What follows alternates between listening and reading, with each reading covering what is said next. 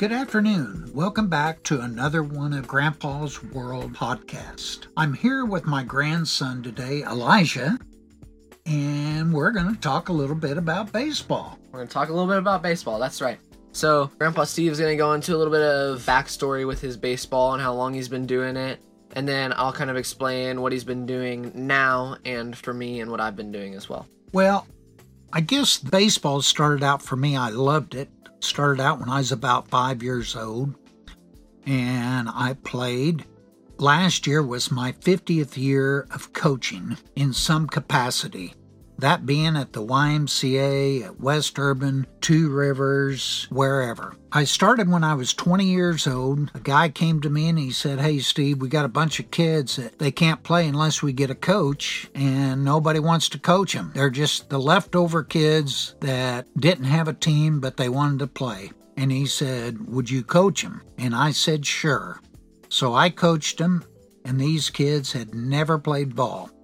But the fun thing was, by the end of the year, to watch how they had progressed was so rewarding to me.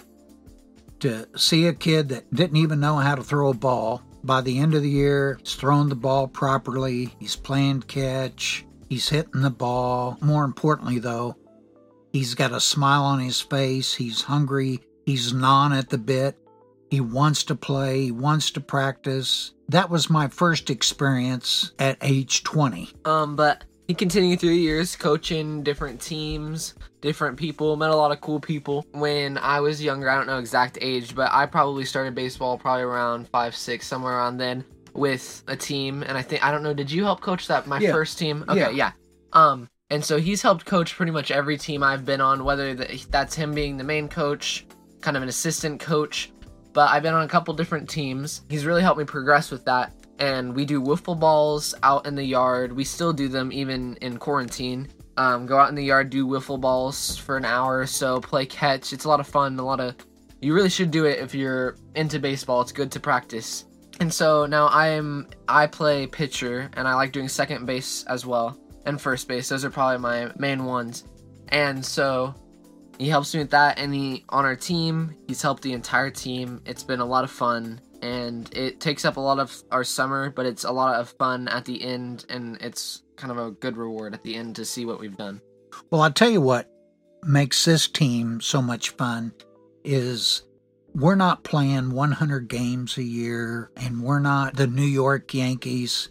I've got just a bunch of kids that want to play want to learn and the chemistry is so good. But I, I do want to elaborate a little bit on the uh, wiffle balls. With this virus, Elijah, Noah, and Caleb, my three grandsons, are unable to play ball this year, and they were looking forward to it. And I was probably looking as much forward to it as they were. But because of the virus, we can't play. But what we do We've got about 25 wiffle balls, and we let Caleb, which is age nine, he bats. Then Noah bats, he's age 11. Then Elijah bats, he's age 14. We probably do, each kid does a couple rounds of balls. They probably end up getting about 50 swings. And of course, the neighbors hear these things on top of the roof because these boys can hit, and they hit these wiffle balls over houses on top of the roof. They've hit their parents' car.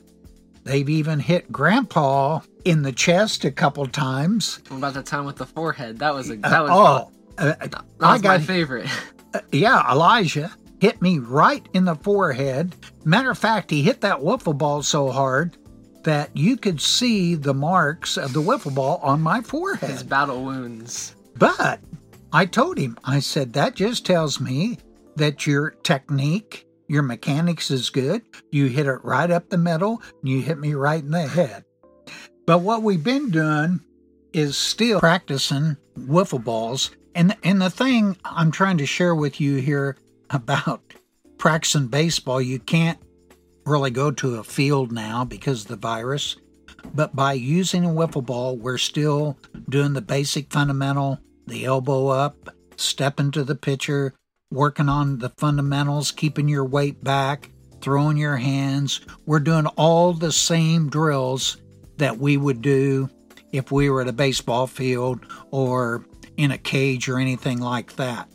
So, you baseball fans, you kids out there, I'm trying to share that you can get your parents out there, your grandparents, and you can practice with just wiffle balls. Hey, that's all I got for today. Thanks for tuning in. Please be sure and listen to my other podcasts. This Grandpa Steve signing off.